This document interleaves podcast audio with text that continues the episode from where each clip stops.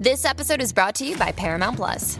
Get in, loser! Mean Girls is now streaming on Paramount Plus. Join Cady Heron as she meets the plastics in Tina Fey's new twist on the modern classic. Get ready for more of the rumors, backstabbing, and jokes you loved from the original movie with some fetch surprises. Rated PG 13. Wear pink and head to ParamountPlus.com to try it free.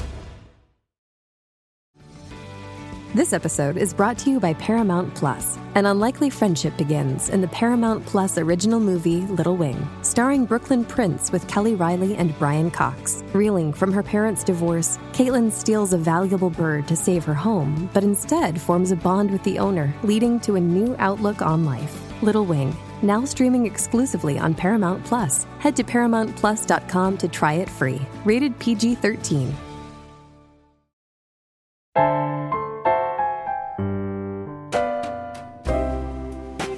The universe has good news for the lost, lonely, and heartsick. The sugars are here, speaking straight into your ears. I'm Steve Almond. I'm Cheryl Strayed. This is Dear Sugars. Oh, dear song, won't you please share some bittersweet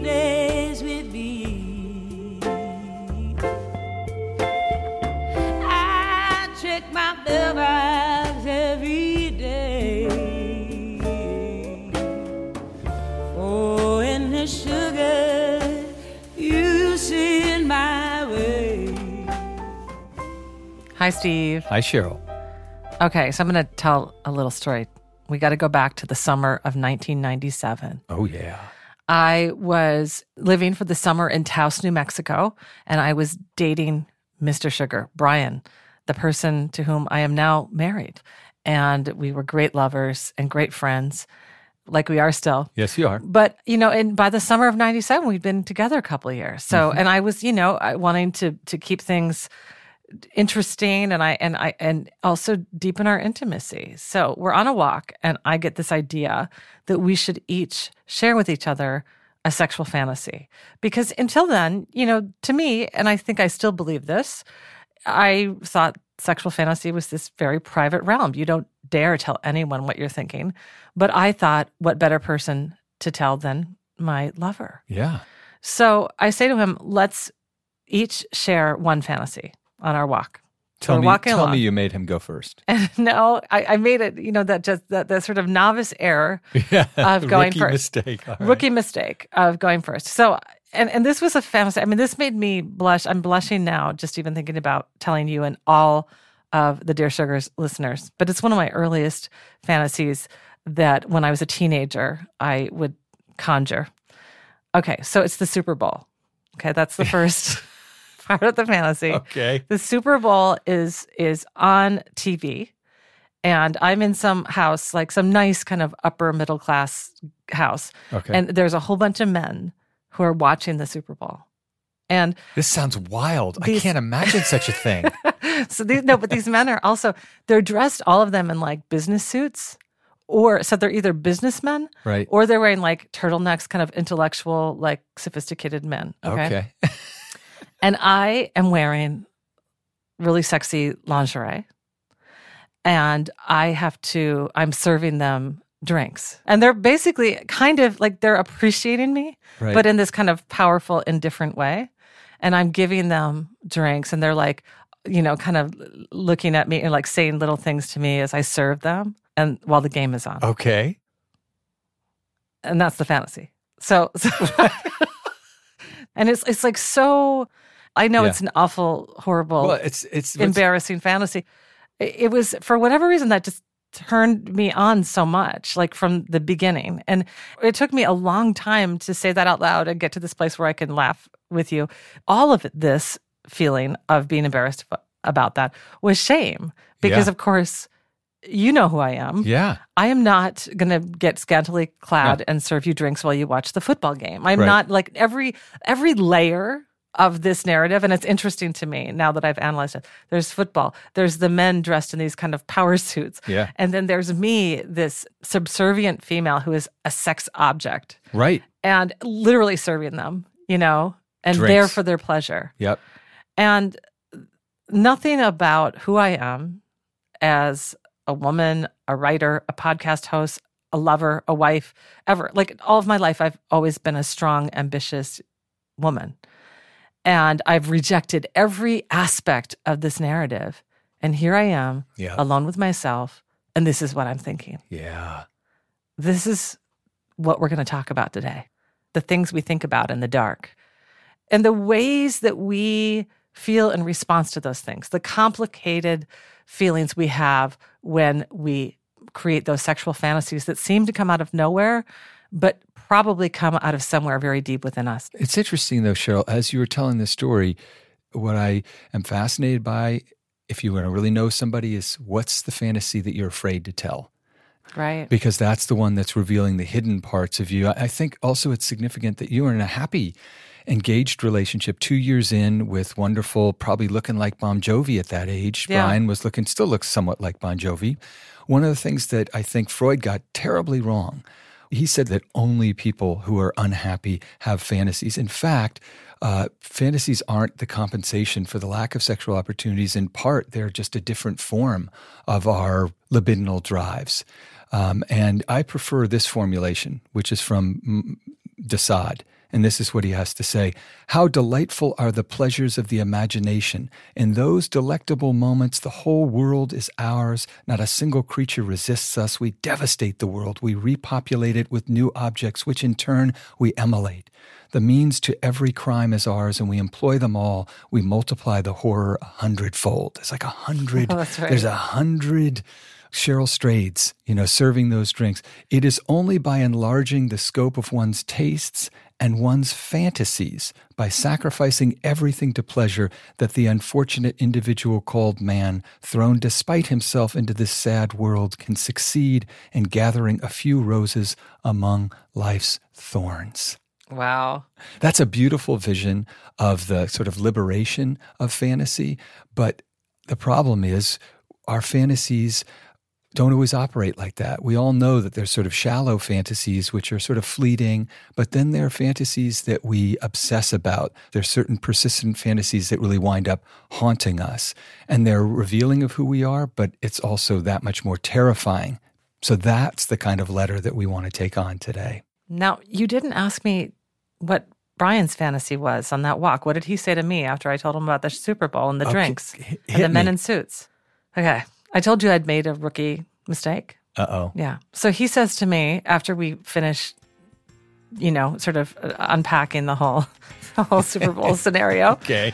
He says, You know, Cheryl, I just think about making love with you, which is the biggest lie a man has ever told. And to this day, all these years later, I say to him, Come on, Brian, just come on, just tell me. He's like, No.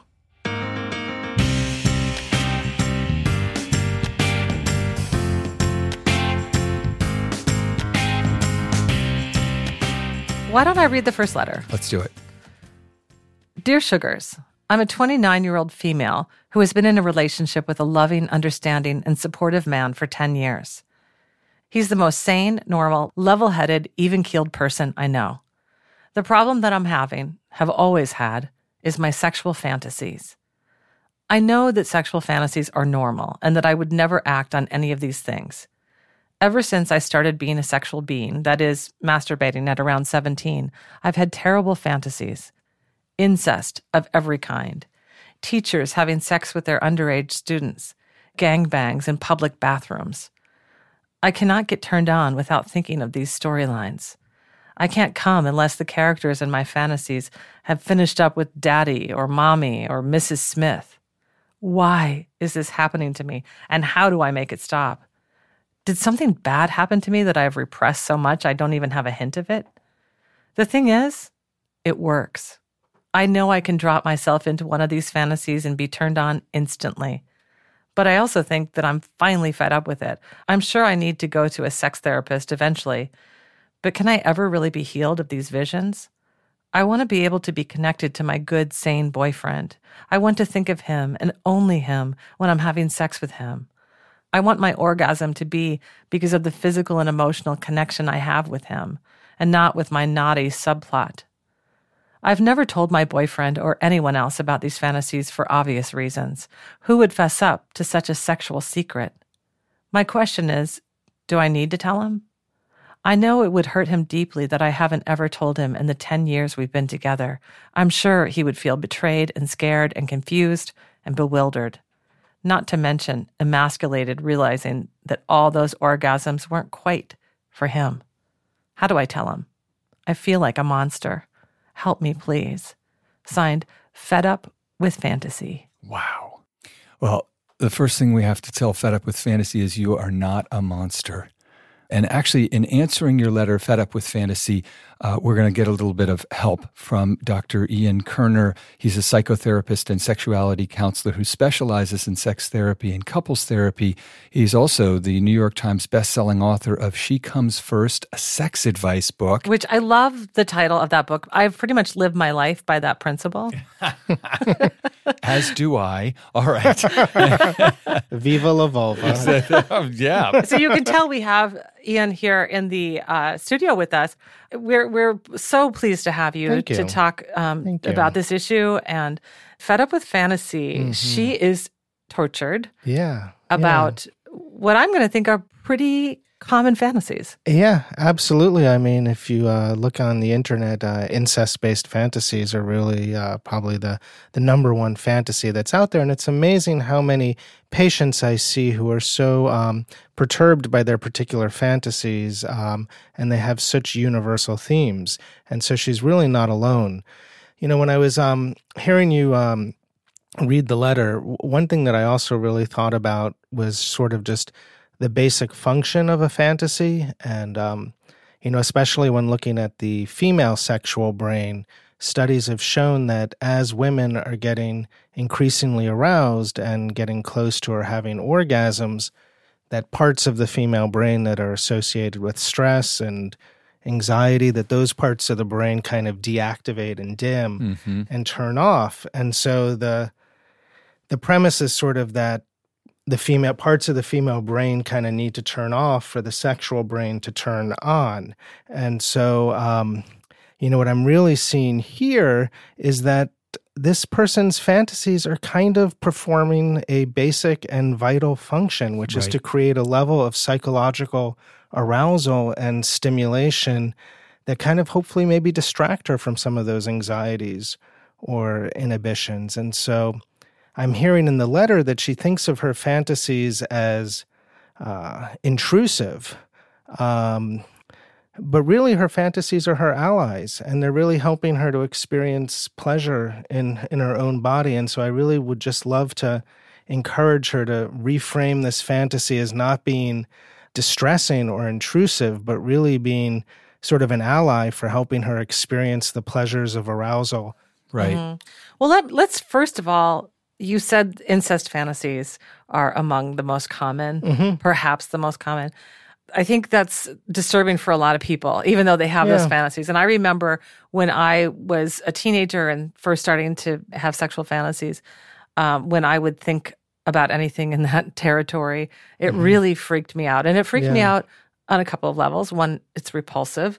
On another, uh, I experienced sexual abuse as a child. I've experienced incest, and so there's another layer for which, for me, that that's disturbing. And I and I would love to hear you uh, talk to us about that. Like, why do we fantasize about taboo things like incest when we know in our lives not only are, are we, we would we never do that, but that Right. even that those things are harmful Right. and may have harmed us. Right. Well, I mean, I think that um, you know, in in a different kind of world, we might actually um, have all sorts of different types of sexual attractions that we might act on, but we sort of li- live in a society in which you know many of our attractions or desires really um, are repugnant and are not um, socially warranted, and so I think we build up, you know, very strong um, boundaries around our social behavior. But it doesn't mean that we don't still um, in our own sexual underground feel a whole range of different types of attractions and desires and interests that might not be societally acceptable so i think that fantasies in a healthy way, uh, really allow us to explore taboos Right. that intrigue us and attract us and turn us on that we can't possibly explore or actualize in our real lives. But I do want to just comment, Cheryl, that you also said that you were a survivor of um, sexual abuse. And uh, I've also found that that for many patients who um, experienced sexual trauma and pain, that fantasy is a really viable way to convert feelings of powerlessness and feelings of pain into a sense of pleasure and power. And so I think that in that sense, sometimes fantasies um, can have a healing effect on, on our trauma. And I don't know exactly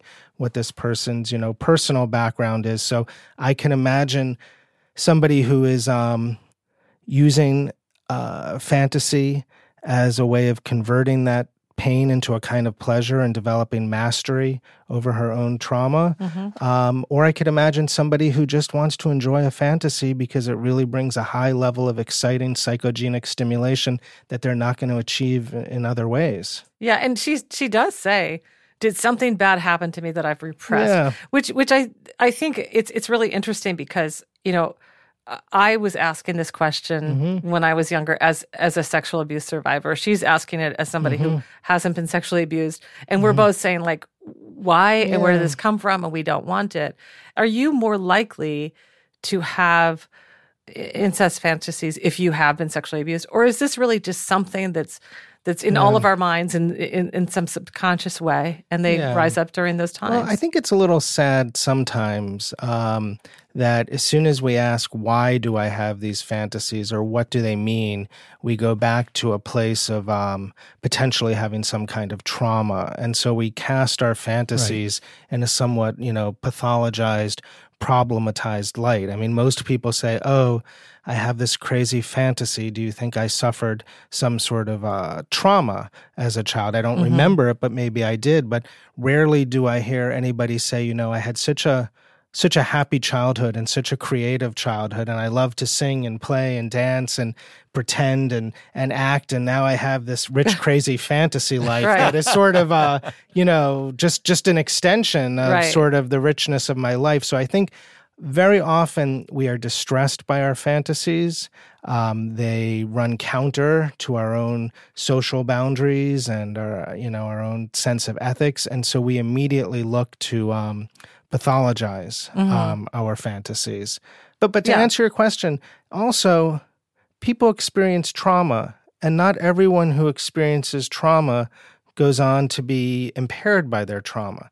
Some people are able to master their traumas, and some people don't and can't. And I think when we are unable to heal our own traumas, when we're unable to uh, soothe ourselves, um, it is possible that um, the, the, the trauma will find its way more likely into a fantasy. And so I have found with my patients who have unresolved trauma um, that sometimes those traumatic experiences do convert themselves into a kind of fantasy.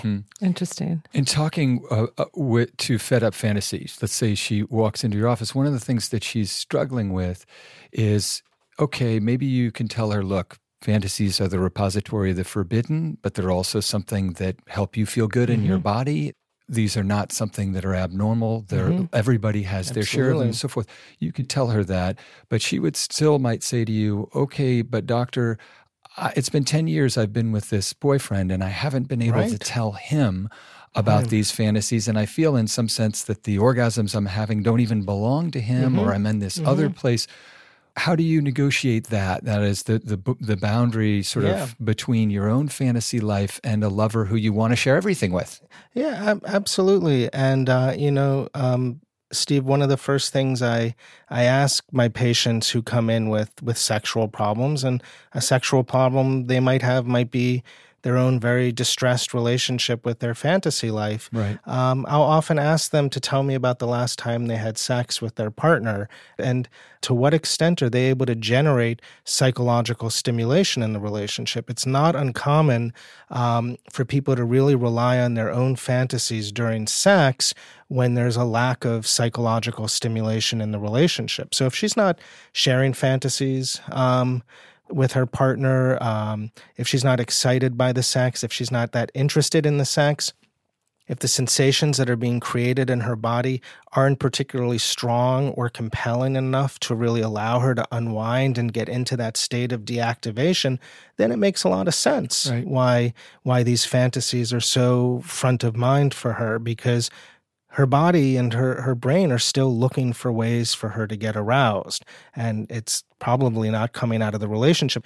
She didn't describe her partner as, um, you know, being creative or spontaneous or, or fun loving. Not that he's not those things, but the words that she used were Sane and normal and even keeled and level headed. Exactly. Right. But- but I- which is which is a very polite way of saying, you know, he's not a, a, wild, imaginative, uh, you know, it's a set of w- adjectives that are very praising, but they do suggest that he's somebody in, who's on the straight and narrow. Right. And and so by contrast, she's saying, well, what happens if I say to my sane, level-headed, stabilizing boyfriend, you know, I want to share Yeah. a fantasy, and Yeah. then the fear would be, Yeah. well, w- maybe she's cast away, or he loses trust, or they lose the Right. connection they do have. How do you deal with that? Well, I would say it's essential that she opens up a kind of psychogenic bridge, meaning stimulation that's psychological. So that means whether they're able to share a fantasy, whether they're able to verbalize during sex, whether they're able to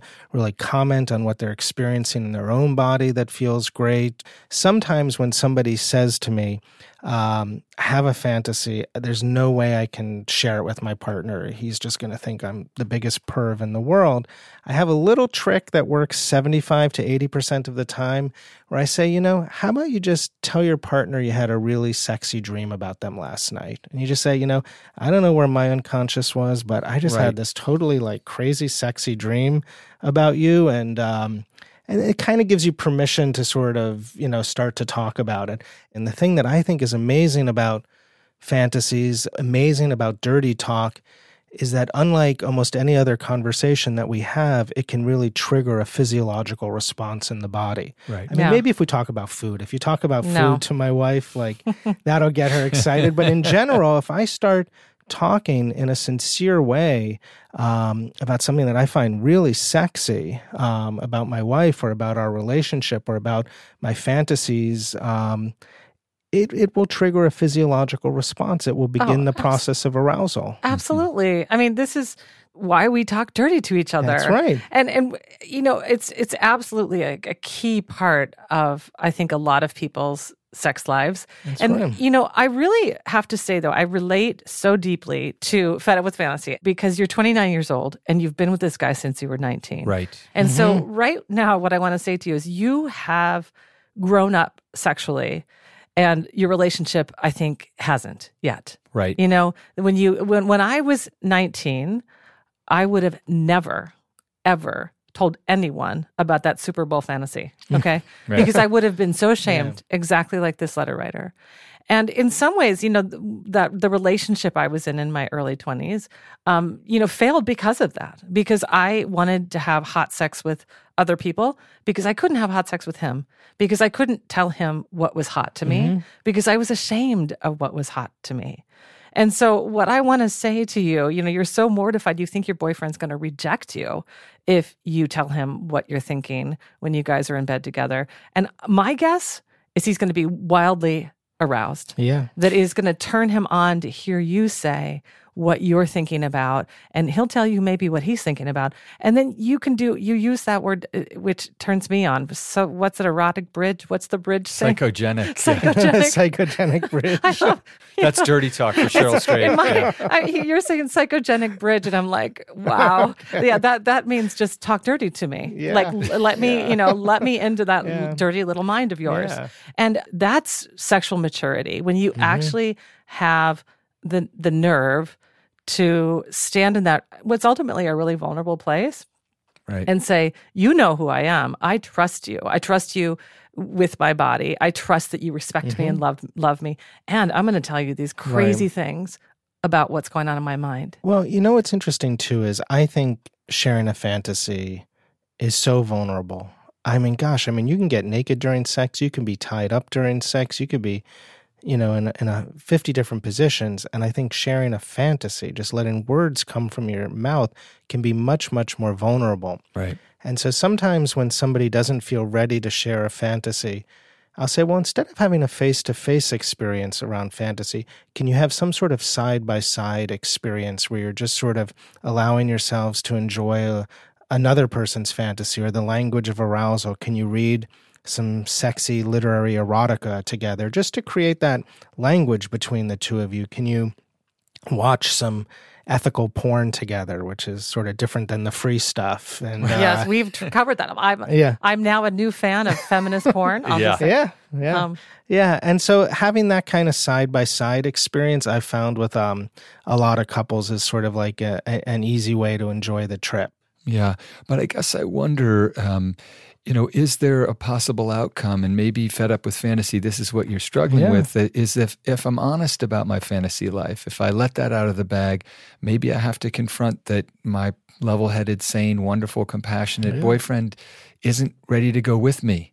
Yeah. So there's a lot on the line. What do you say to somebody like that who might be framing the situation as, well, if I admit to the fantasies, then I lose my stable boyfriend? Yeah, I mean, I would say first of all, we don't know what the outcome is, and that's could be your anxiety speaking or an amplified version Yeah. of uh, what might happen. I often encourage people when they're sharing their fantasies, um, if they can, to try and maybe share a fantasy. I, don't know if any of these fantasies involve her current partner, and that might be difficult. But a lot of Just times, he's saying, well, no, okay, where, when do I come into the bathroom? It's just like, you're never there. But a lot of people's fantasies do involve their partners. And so for other people who might be listening, you know, I think sometimes if you can really put your own partner at the center um, of the fantasy in some way and make it a, an experience that involves both of you, um, in some ways, that's powerful. I also feel that like all of these fantasies kind of take us very quickly into sort of the deep end of our sexuality.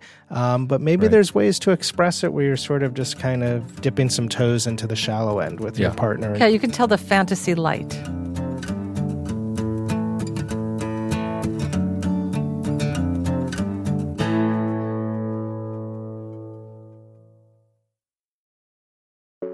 Support for Dear Sugars comes from BetterHelp. If you had an extra hour in the day, how would you use it? BetterHelp Online Therapy can help you figure out what's most important to you so you can prioritize it.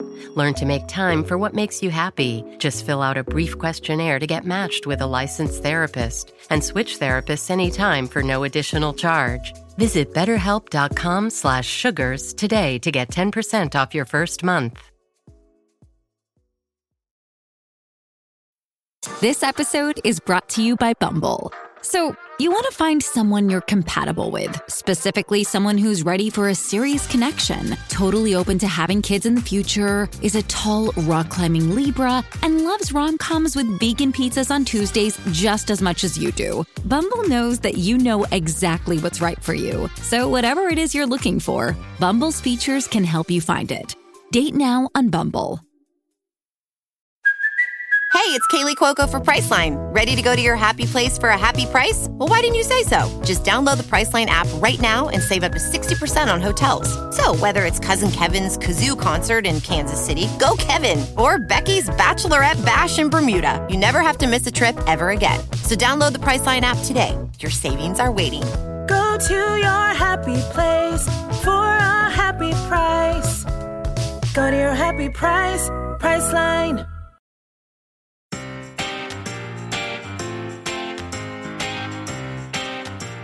So we're back and we're continuing our conversation with Dr. Ian Kerner about this letter from a woman who signs herself fed up with fantasy.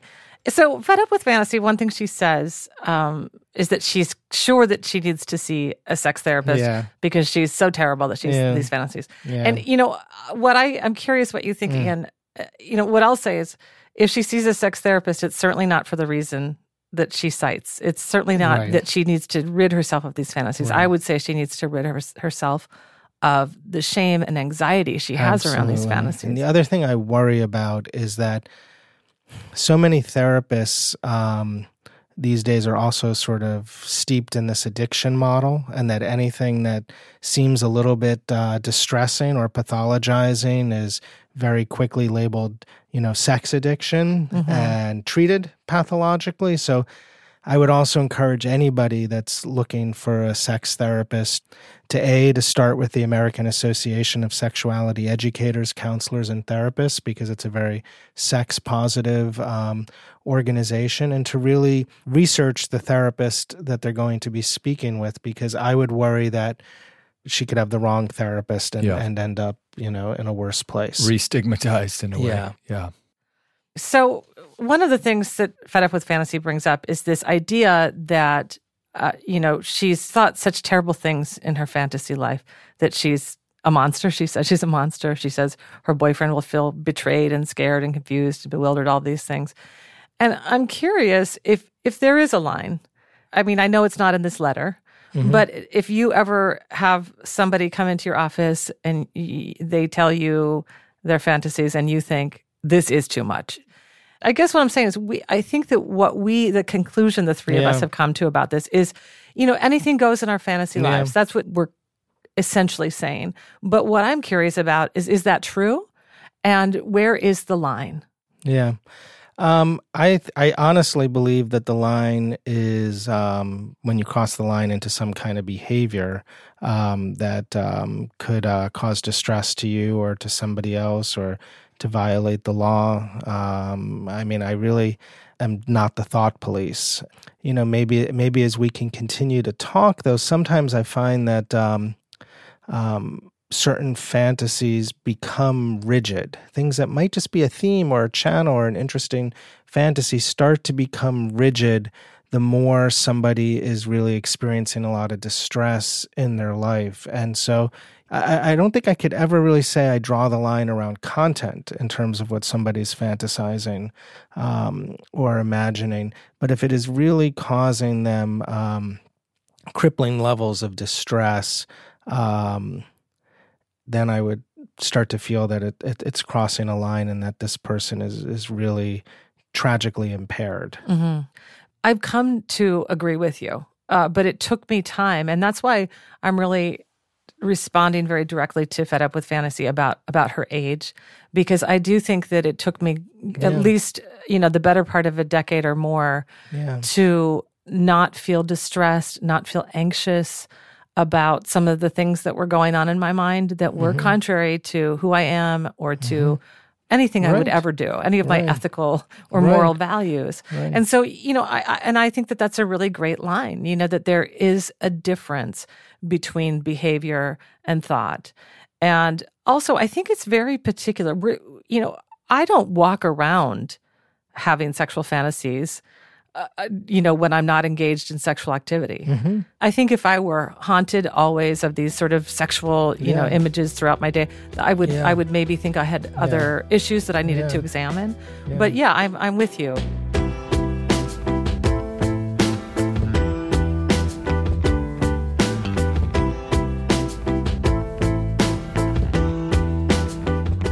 So, dear listeners, we got so wrapped up into our conversation about this letter with Dr. Ian Kerner that we realized we're going to make this not one episode, but two. Yeah. And you'll have to listen next week to hear that second letter and more of our discussion about our darkest sexual fantasies.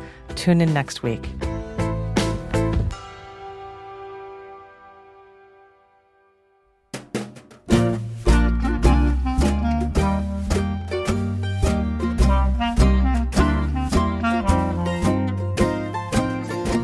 Dear Sugars is produced by the New York Times in partnership with WBUR. Our producer is Alexandra Lee Young.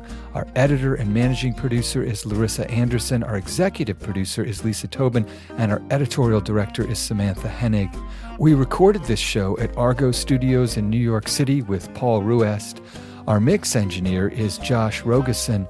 Find us at nytimes.com slash Dear Sugars, and please send us your letters at dearsugars at nytimes.com. That's Dear Sugars, plural, at nytimes.com. And if you want to read the column every week, we answer uh, an additional letter on the topic that we've discussed on the podcast. You can find that at nytimes.com slash the sweet spot. That's on Tuesdays and on Thursdays in the style section.